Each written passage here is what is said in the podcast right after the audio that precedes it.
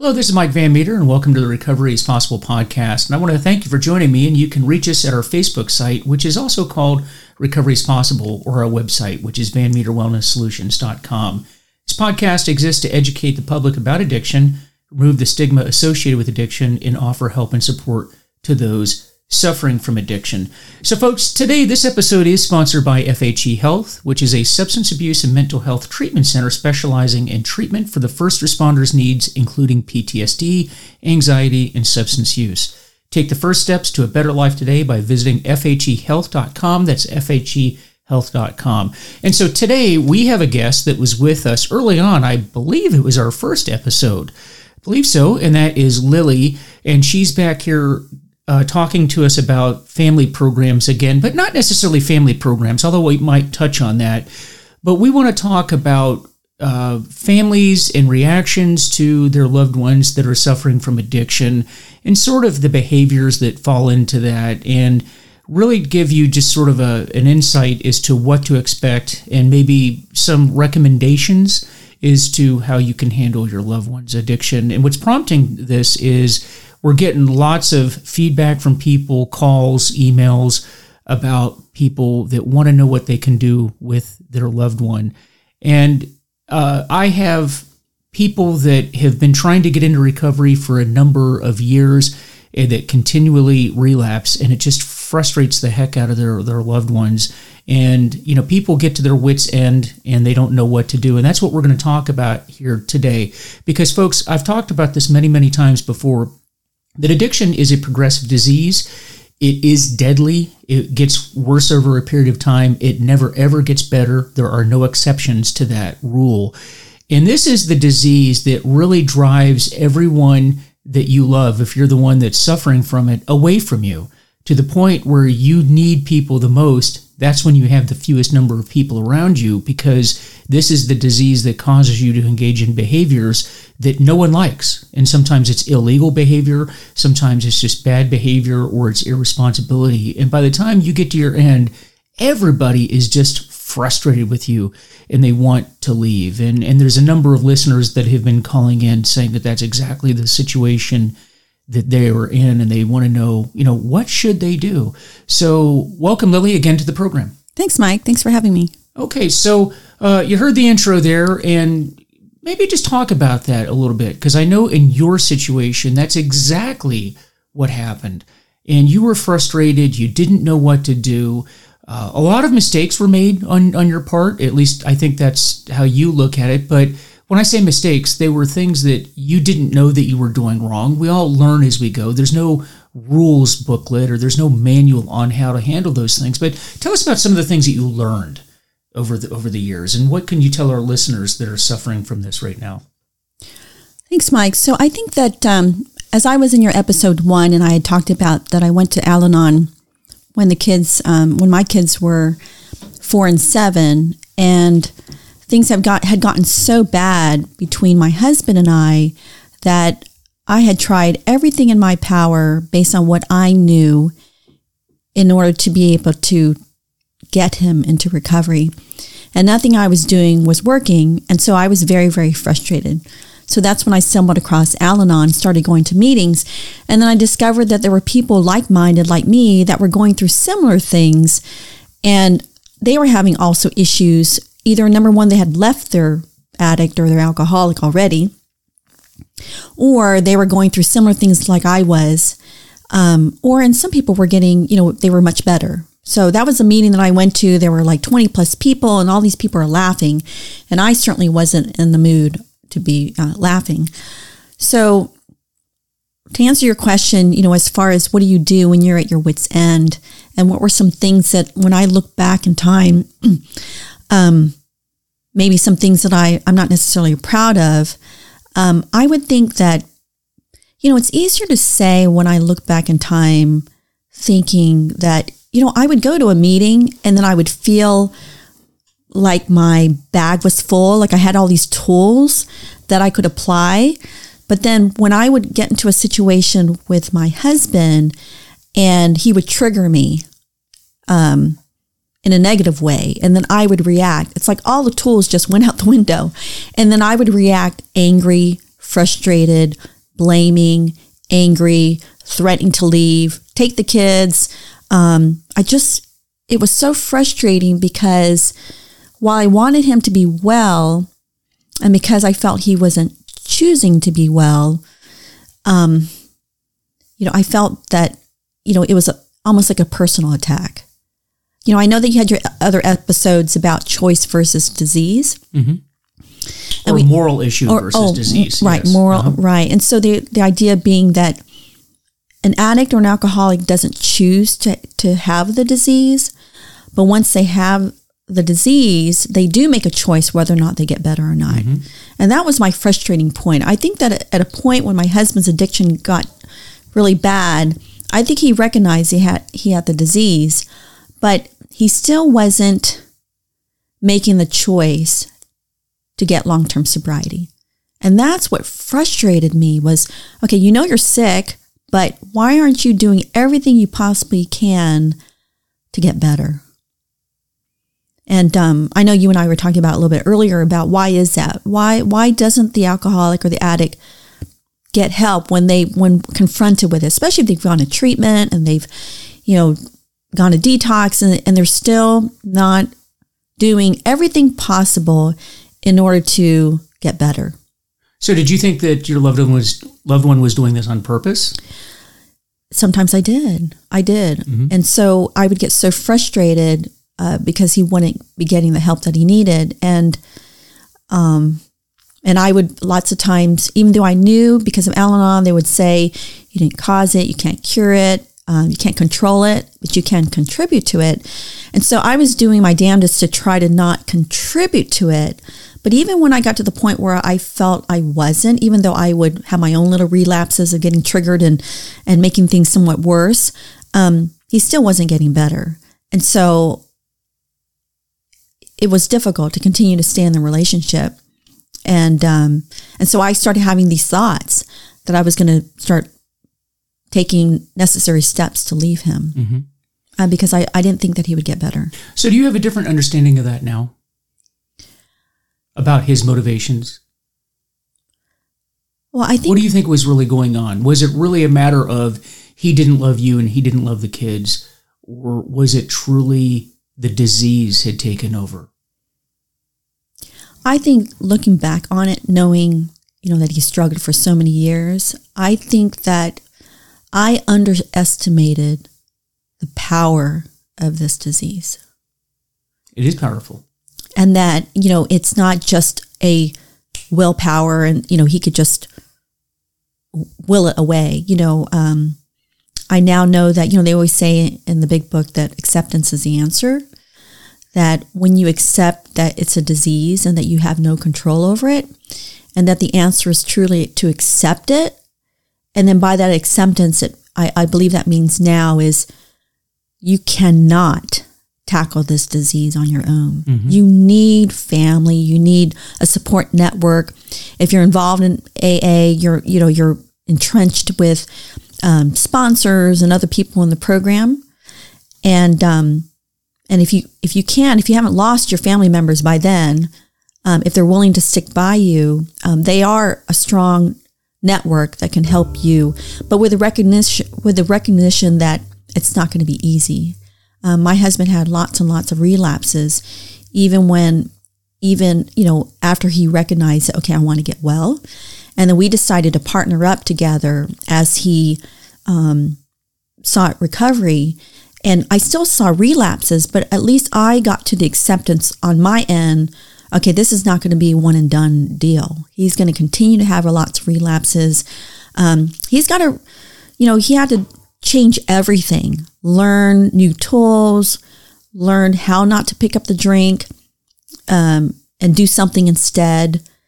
Um, he had to, I think you mentioned he had to change not some things, but everything. Yeah, complete change of lifestyle. Complete change of lifestyle. Yeah, and I think that on my end, um, you know, like I was mentioning before, I, I came not knowing anything about alcohol or addiction to learning about it through Al Anon and then having this internal struggle within myself of this choice versus disease And for me, when, when I kept trying um, to force, you know, forced solutions, that it was only when I really truly understood the magnitude of the disease and how the alcoholic or the addict is literally, um, what do you call it? Just in the throes mm-hmm. of it.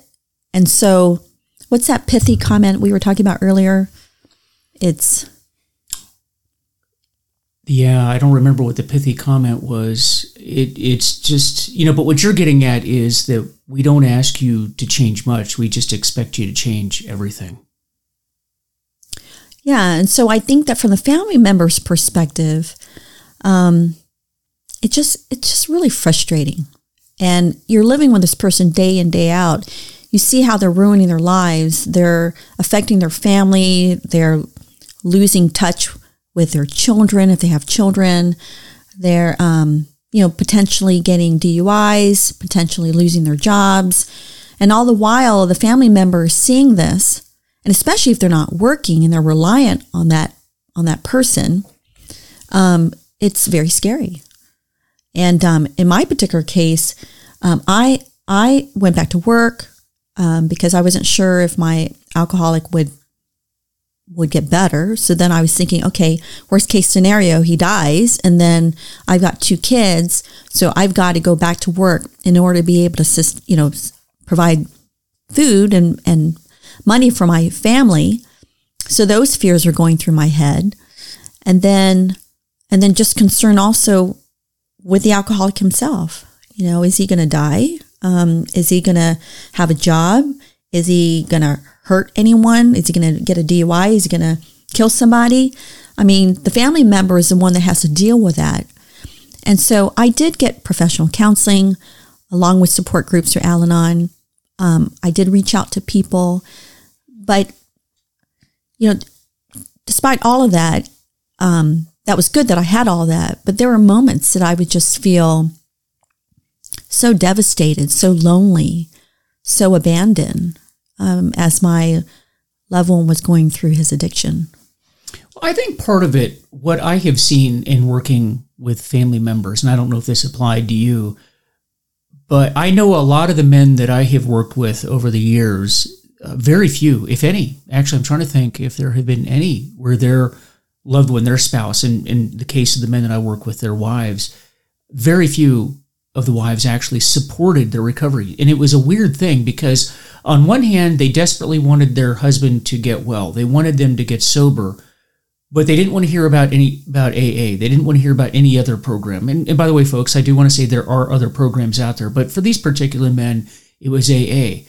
So on the one hand, their loved one wanted them to get well, but they didn't want to be involved in their recovery. They didn't want to know about AA. They didn't want to know about anything that they were doing. They didn't want to know about meetings, but they wanted them to get well. And it was weird. You know, the weird thing about addiction that I have found over the years is this is the disease that everybody has an opinion about, right? On the causes of it, why it continues, um, and and finally how people should get well. But very few, if any, of the people that you talk to have any experience with this. They've never had to get sober. They don't know anybody that's gotten sober. And they have all these programs. Like, for example, AA. I've never seen a program where so many people in the country have an opinion about AA, but yet they've never been to a meeting. They've never read the big book. They don't know anything about it, but yet they have strong opinions on it. And I think that that's a shame because right at the moment the people need the help, the people that are around them that should be helping them aren't helping them. And I think what differentiates your situation from a lot of the people that I have worked with uh, is that you seem to really work. You worked hard on understanding the problem. And then when your loved one needed to get well, you were part of the team and you were able to point in the direction. Because I know the guys that I work with, um, it was very important for me to always be consistent in the message and always being pointing towards the solution. There is one solution. When it comes to addiction, there's one solution and there's one answer. The problem is we've watered this down and, and it becomes very confusing. And if an addict can find a way out, if they can find something other than the true solution, they'll take that something else. But in your case, it seems like you were always pointing in the right direction and pointing uh, towards the answer. Ultimately, it worked. It took a long time, but it but it worked ultimately. It sounds like. Well, I think that in my particular case, you know, I was one of these, you know, spouses where I was involved. And and I was desperately trying to create bottoms for my husband so that he would get better. But really, in my particular case, what ended up happening was I really needed to back off. Um, I needed to allow him to be able to find his own way because if he wanted a recovery, he had to be the one to do the work. So I eventually learned to step back, to step to stop making bottoms and then work my own program. And if it was, you know, if it was meant to be for him to get well, he would get well. So that's why I was preparing to go to work and try to do things to get myself um, in a situation where I could take care of the kids if something happened to him. Mm-hmm. That's what I did. But I've known other people where it was the opposite. Like you had mentioned, they didn't want to get involved. They they they just wanted to be done to the point where they've left their husbands or mm-hmm. wives, right? They they turn the other way, um, and then maybe later on, as their spouse maybe turned towards recovery, then they develop that relationship, or some just stay out forever. So, you know, I want to talk, uh, you know, address what you had said about. Um, uh, when you had talked about, um, you know, we were going back about pithy comments, mm-hmm. and I remember what it was. Uh, we talked about um, it's a disease that tells you that you don't have a disease, right, yeah. right? So I hear that statement. I said, I mentioned that I thought it was pithy because, from a family member's perspective, hearing that doesn't necessarily give me any solace because it's kind of like, well, it's a disease It tells you you don't have a disease. I'm like, so what?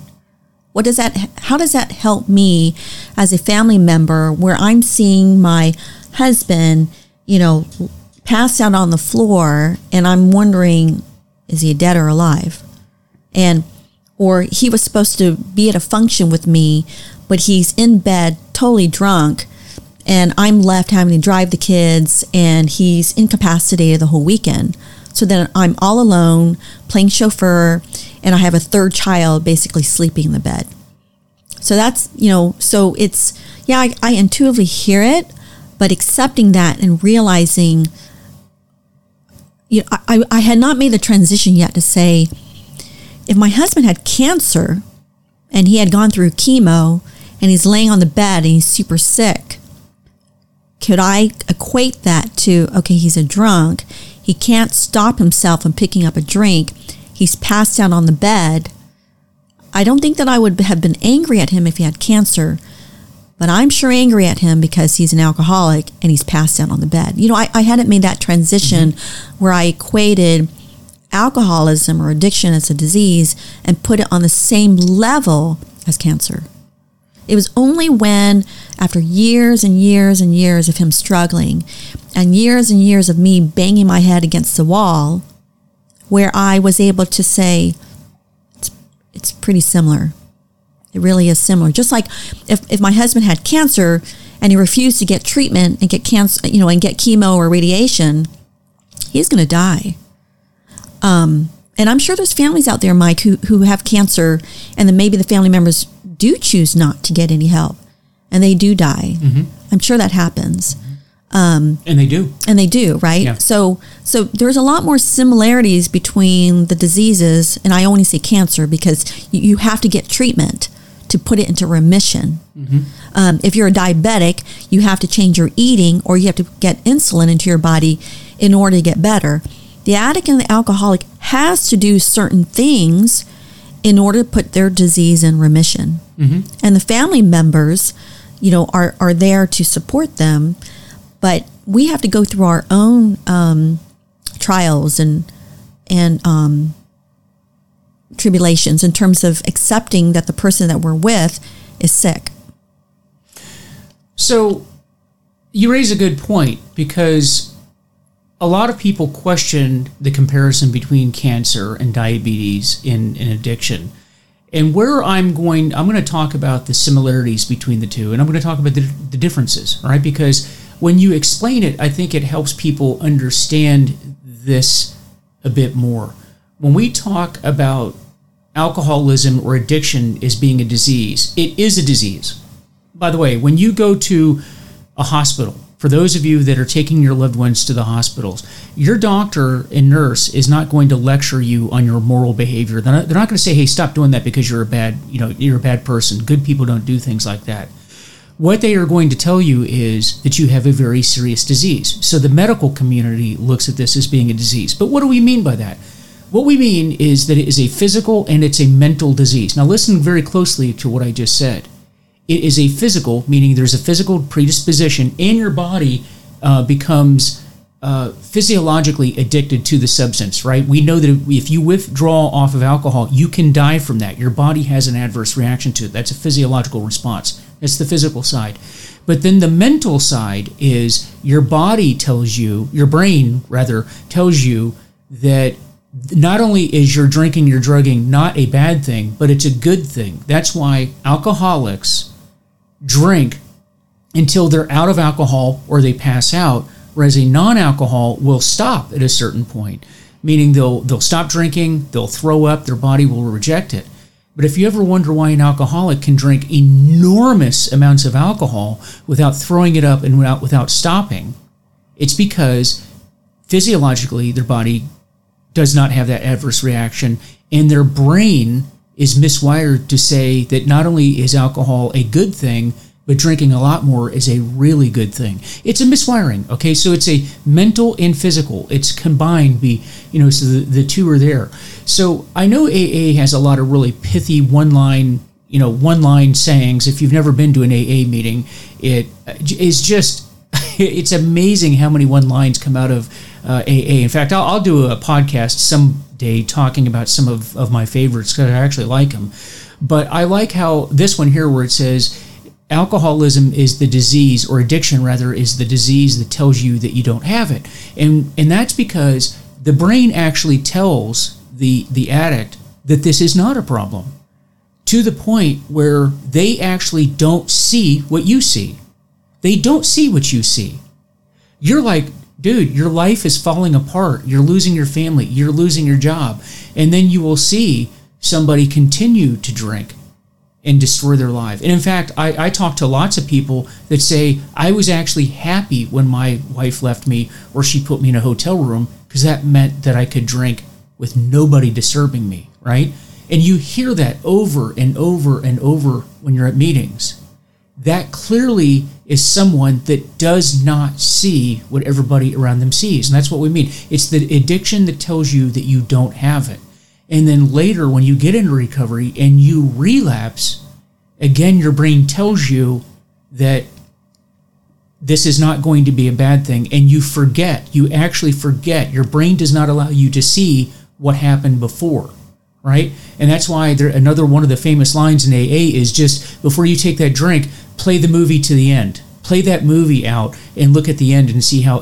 Watch the end first before you pick up that first drink it's because it, it's almost like the uh, you know Men in Black. If you've ever seen that movie where they they do what they do and then they come out with that machine and they zap you and it erases your memory. That's kind of what this is. It er- erases your memory and you forgot about all those things that um, that happened before.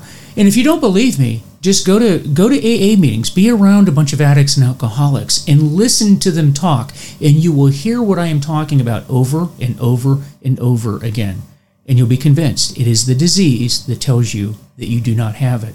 So when you're dealing with your loved one, I think, you know, you have to keep that in mind. The behavior is frustrating, it's angering. Uh, you know, you'll want to leave, but understand this is not because this person doesn't love you. They actually just don't see what you see. Does that make sense? And was that your experience? Yeah, I think that um, there was I I know of a of a scenario where my husband had asked me um, when when we were partnering up together as he was um, wanting to get to stay um, sober. So he had asked me, "Can you can you keep my keys?" I said, "Okay." So so we live really close to a giant, and they normally close around eleven o'clock at night. A, a giant is a supermarket. If you don't live in this Oh, okay, area, sorry. yeah, a giant is uh, a local supermarket. Yeah, so he had um, given me the keys, and then the craving came up. And so he had asked for the keys. And then I said, no, you, you had asked me to, to keep them. So he's literally chasing after me around the house, around his car, in order to be able to get those keys. So I gave in, and then I drove him uh, to the to the Giants um, grocery store. So we get there, and then I'm I'm quiet, or I'm just under my breath saying, you know, why did why did I even ask, you know, allow you to tell me to do this? I mean, so so we're we're at the supermarket, and now we're in front of the where the wine is, and I'm standing between he and his favorite wine. And what does he do? He says, "Step aside." and um, and I could see this crazed look in his eyes, like a glassy look of just intent. And um, and I I had not seen that look, but it was like a hungry look. And so I could tell that it was it was almost like he was possessed. So then I, I stepped aside and then he got his favorite wine. And then you know, I'm walking behind him as he went and bought it.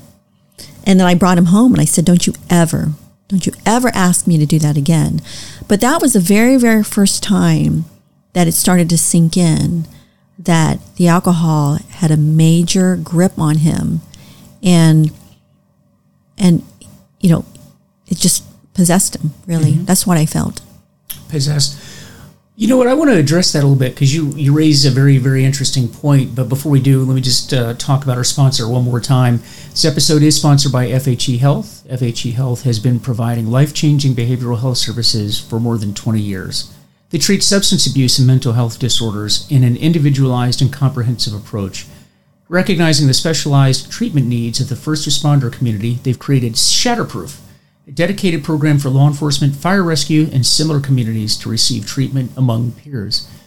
They're experienced in providing privacy and working with unions for employment. FHE Health is committed to providing the best care experience for our patients, for their families, and for our community. So learn more at fhehealth.com. So you mentioned it was almost like your husband was possessed. And I remember having sort of this epiphany, this thought once about that because I know in my own experience, I have described it. I know when I, I taught the class down on addiction down at the FBI Academy, I would talk to the students about this, that it was almost like a, a possession. You talk about that. And not to get, you know, too freaky with people, but almost like a demonic possession. And I know in my case, when you know I could I could have all the resolve I wanted during the day. I'm not going to drink. I'm not going to drink. I'm not going to drink. And then there was just a certain point in the day, usually in my case in the evening, where it was almost like the horses would just you know you could hear them coming up behind you, and then boom, they would just overtake you, and and there was no power. There was no power to overtake it.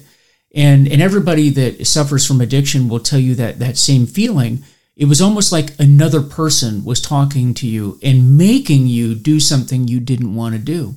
And so it made me think that it's interesting when you think of how people talk about addiction, and I'll, I'll talk about the bottle here for a second.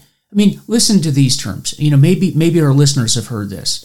You love me, or you love the bottle rather more than me. That bottle is your bride. You'd rather sleep with that bottle than with me. Um, I've heard people when they give up drinking, they describe their drinking as though ending their drinking like it was a divorce. Now that's interesting because you divorce a person.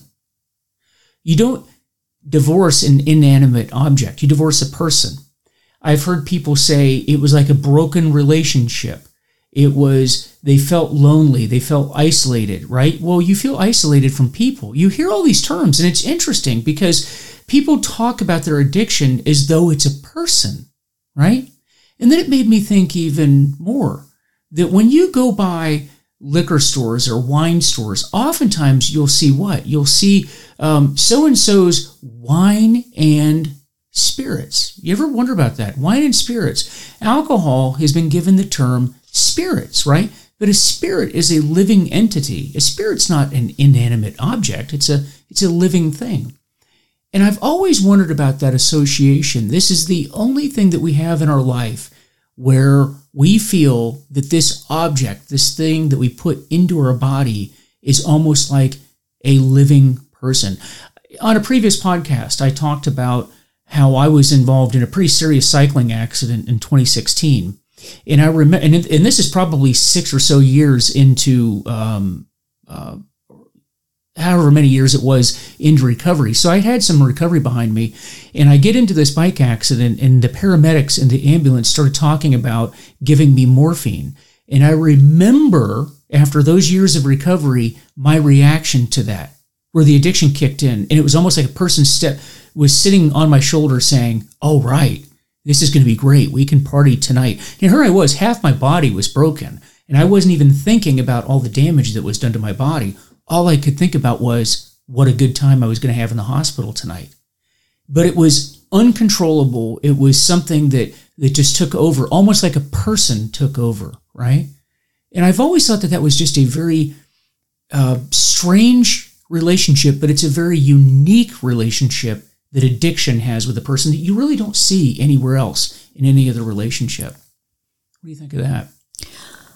Well, you and I had talked about earlier about how addiction uh, is a very complex disease. It is. We tend to oversimplify it. And so I know that you gave an earlier um, episode about um, the five year cycle. Mm-hmm. So I actually listened to that one. But I, I, think that even beyond the five years, five year cycle of recovery, yeah. of, of, recovery. Mm-hmm. But we also had talked about, you know, take those five years and address it from what is alcoholism and addiction? It's it's physical, it's psychological, it's emotional, it's um, I can't remember spiritual. Spiritual. Mm-hmm. Um, so it's and we, then the fifth year would be you being able to incorporate all of those those other mm-hmm. four aspects that you just mentioned. Because I submit that prior to that, at least my own case, I was focused on each one of those: the physical, the spiritual, the psychological, the, the emotional um, individually in individual years, and then by the fifth year, I was able to interweave those other four. So, so you just said over a four-year period, mm-hmm. You worked on those four things individually. Individually, and the fifth year, you entwined all of yeah, them. it was like it was like I was able to go, oh, I, I get how they all work together. So if you're an addict and you're an alcoholic, and you're in your you're not even in your first year and you're still battling addiction, the physical part, the physical part, mm-hmm. but but you're still deficient when it comes to the psychological, spiritual, emotional. Mm-hmm. So an addict and an alcoholic has to deal with all of that. So for them to go over that hump to even get to the physical point, I'm sorry, they're still missing, they're still deficient in all the other mm-hmm. things. Mm-hmm. And so that's why that first year is very hard. Mm-hmm. Well, no, that's, you really don't have all those tools yet. Well, no, that's what I'm saying though. I, I think that for me, being the family member, you know, I would think, you know, just choose to get sober, not really realizing the complexity and how difficult it would be for my alcoholic to get well. Well, you know, that you raise a good point, and that's why I, a lot of folks that I work with are very upset when they send their loved one off to, let's say, a 28 day treatment uh, or a detox and those of you that have not been to treatment before, you know, 28 day is the standard in the United States that you you go off. Um, uh, you know, so 28 days you go off to a, a, program and then you come back, and a lot of family members think, "Oh, Joe, I sent Joe off to treatment. He's fixed now." Okay, and then they come back and then they they start drinking again, and people are confused. They're like, "I thought he was fixed. He went off for his 28 day treatment. Why is he drinking now?" And I think what you're talking about addresses why that is because 28 days is not enough. By the way, you guys do understand that there really is no scientific evidence that that says that 28 day that this model that we use in the United States is effective. There is no evidence that supports that, and that's a that's a big item for discussion in the recovery community right now. But that is the the standard. A lot of it has to do with and what will insurance companies pay for. That that it's really more driven by the business end than anything else. But I think what people th- expect is they go off and they're fixed. You understand? There's no being fixed with addiction, right? So that's what you're talking about, and what you just described in that five year cycle. That's a long cycle, right? So people go off for 28 days, but you're talking five years before people even really have that light bulb come on and say, oh, I understand this whole addiction piece, right? It's very complex, very complex. Yeah, I agree. And I think that as a family member, um, I thought it would be a quick fix. I thought my husband would go out for 28 days, never really thinking how to do with the insurance companies, but that all would be well. But then as I learn more about the disease and especially, you know, continuing to live with him all those years as he was battling addiction and, and really struggling to get into recovery, um, I learned that um, number one, it was it was going to be a slow process. I had to accept that it was going to be, you know, a long haul process, and that um, that it would take time. And you know, looking back on it, it was, you know, it was a it was a very hard struggle for him. Mm-hmm. Well, if somebody is in your situation right now, what do you think are the key takeaway learning points? If you if you could go back and do something different or multiple things differently now based on what you know all these years later, what would you do differently? You know, Mike, that's a really tough question because um, I do a lot of work, and I um, before COVID, I volunteered at a local treatment center, and I would um, talk to the patients and uh, to talk, you know, talk to them and their family members. It was family night. And so the patients would be there and the family members would be there. And we would talk about Al Anon. And I would talk, I would tell my story and then share with everybody um, what brought me to Al Anon and why do I continue to go. And there was a patient in that room. Um, I don't remember if there were any family members at all. But the patient said to me, You know, if you had done anything differently, do you think that your husband would have gotten into recovery earlier? So I was dumbfounded. I couldn't even speak. And so luckily, they always have a professional counselor that's there, and he stepped in and he basically said to the patient, Lily did the best that she could at the time and then we you don't know what you knew right and we don't know if her husband would have gotten better if she had done anything differently and so you know i i don't know if i would have done anything differently i um i really did the best i could based on what i knew and i had to forgive myself for the things that i you know like calling the police or um that that didn't help when i did that because I did that not because he was doing anything. I, I did that to create a bottom. Mm-hmm. So I, I did apologize for that because that. But in fairness, you had told me in a previous discussion, I maybe even the last podcast that we did together, that you actually had received that advice from somebody that I did. You, you didn't make that in a vacuum. Mm-hmm. There was somebody that gave you poor advice, and that somebody should have known better about that. Well, I don't know if they would have known better. I think that they were trying to help me. They were trying, trying yeah. to get my husband yeah. into recovery. So, you know, you talked about uh, earlier about there's a lot of miscommunication out there. Um, you know, there's a lot of misinformation out there. there is. But then what works for me may not necessarily work for somebody else. Um, I think that family members live with a lot of guilt, and um, and we need to forgive ourselves. And um, you know, we could be really hard on ourselves because, um, you know, thinking that we have all the answers because we're the ones that are sober. But what works for one person may not work for another. And, and there is a lot of misinformation out there.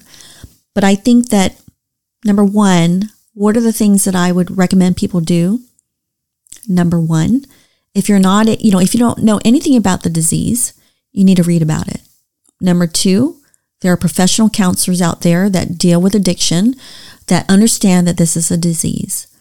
Number three, if you need a support group, there's AA, there's, um, I mean, there's, well, I even used to go to open AA meetings. Um, there's Al Anon, there's a number of other support groups that are out there that help people in a group setting help to deal with it. Um, and then you have to take care of yourself. Um, you know, I don't know if I mentioned it in here, but you know, when you're flying along and then the, you know, you lose pressure and then the mask come down, they say put it on yourself first before you put it on your children. You have to do that. I, I, I got to the point where I was just nothing because I was putting everything into my husband and I was just a zombie, just doing the day to day things to take care of my kids. But I learned that I, if I wasn't well, I would be of no use to my husband or my children. So you have to learn to take good care of yourself. Mm-hmm. Um, and then just continue to learn and then just have grace upon yourself because this is this is this disease ravages you. It ravages the alcoholic, it ravages the family members. Um, now, I wish that there was more research. You know, the amount of money that's put towards cancer, I wish there was more money put towards addiction. Now, with the opioid pandemic and epidemic, you know, hopefully that will bring more money, uh, especially as you're studying that arena. But hopefully it trails over to alcoholism as well. But we definitely need more research in this mm-hmm. area. And then that way you clear up some of these um, misinformation out there if we if we had better research. But what we do know that is clear, and I know that I have friends in Europe that talk about how they look at addiction, and over there they in Europe they're very much into the um, they're not completely convinced that abstinence is the answer. You know, they they're into the harm reduction model, meaning we just want to use you have you use less of whatever drug you're using. What we do know, what we do know is that abstinence works. And you cannot if you are somebody that is has gone to an AA meeting, has gone to detox, has gone to a 28 day or longer treatment facility you really have no business using drugs or alcohol. And that is the answer. And one thing I'll address in the conflicting messages out there in society is this I'm 100% sure of this. There is no debating this one. 100% abstinence works 100% of the time. And if you have ended up in a position where you've needed treatment for drugs or alcohol, to think that you can experiment or reduce or get into long term harm reduction is a really bad idea. That we do know. And if you have a loved one that is in the category that we're talking about, that has to be the direction that you're pointing towards. Not drinking less, not taking vacation, not moving, not getting a new job. The problem that you have is you need to stop using whatever you are using. And you cannot sep- uh, you cannot substitute one mind altering substance with another. For example, you can't stop drinking and smoke marijuana all day long. You can't stop using heroin but take up drinking. Addiction is addiction is addiction, and you just need to stop using anything that's out there. And, and if you have to have an operation like I did, you do that very carefully and you do it under supervision and you do it with a lot of help from the people that you've met in whatever recovery program that you are in. And you have that team that Lily was talking about around you with people that have studied this and know what they're talking about. Um, would you agree with that? I do, and I, I think that um, you know I think it's important. It's important to have a family. I mean, a network that supports you.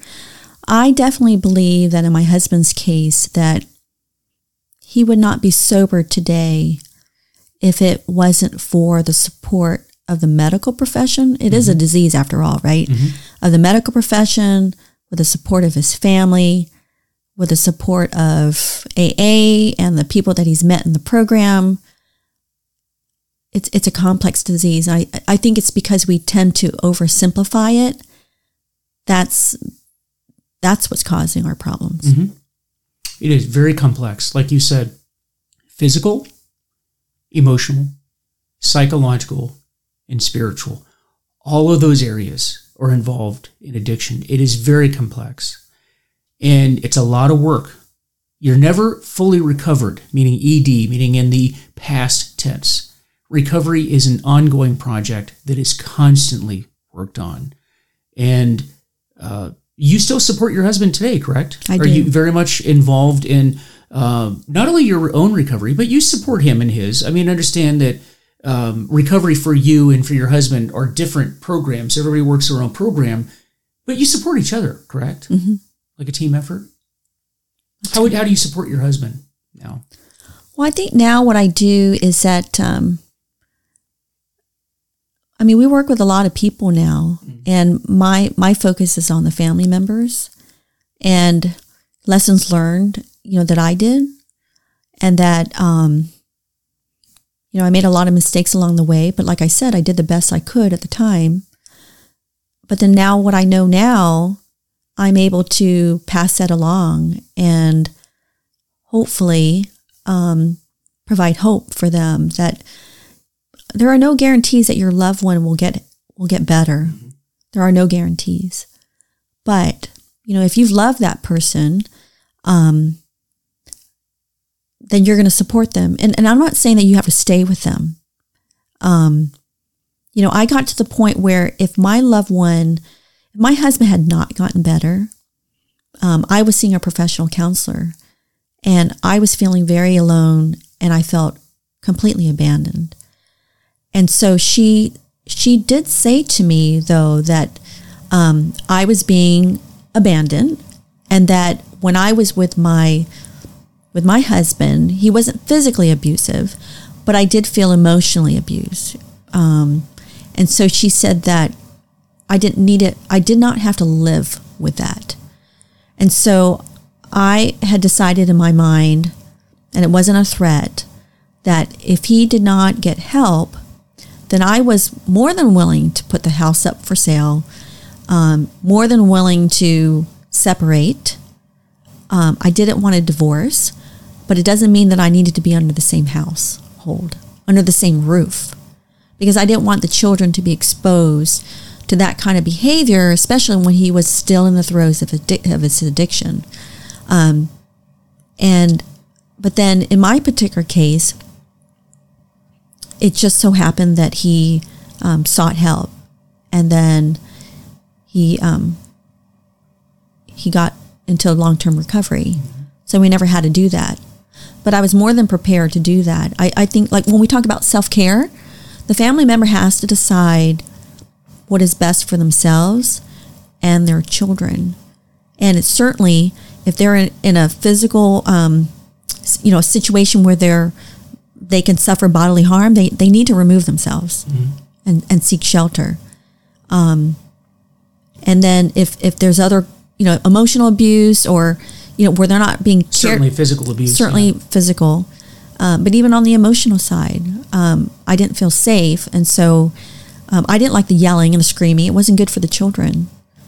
Um, but I, I, think that once my husband got into long term recovery, and that uh, we actually um, probably early on, maybe six months when he was in recovery, we went to a counselor and then we learned couples dialogue, you know, learning how to communicate because now he's sober and um, learning new skills of how to communicate as a couple where he was always drunk. So now, how do you communicate with a sober husband who's never learned to communicate with you because either he's always been passed out? So we as a couple had to learn new skills of how to communicate with one another.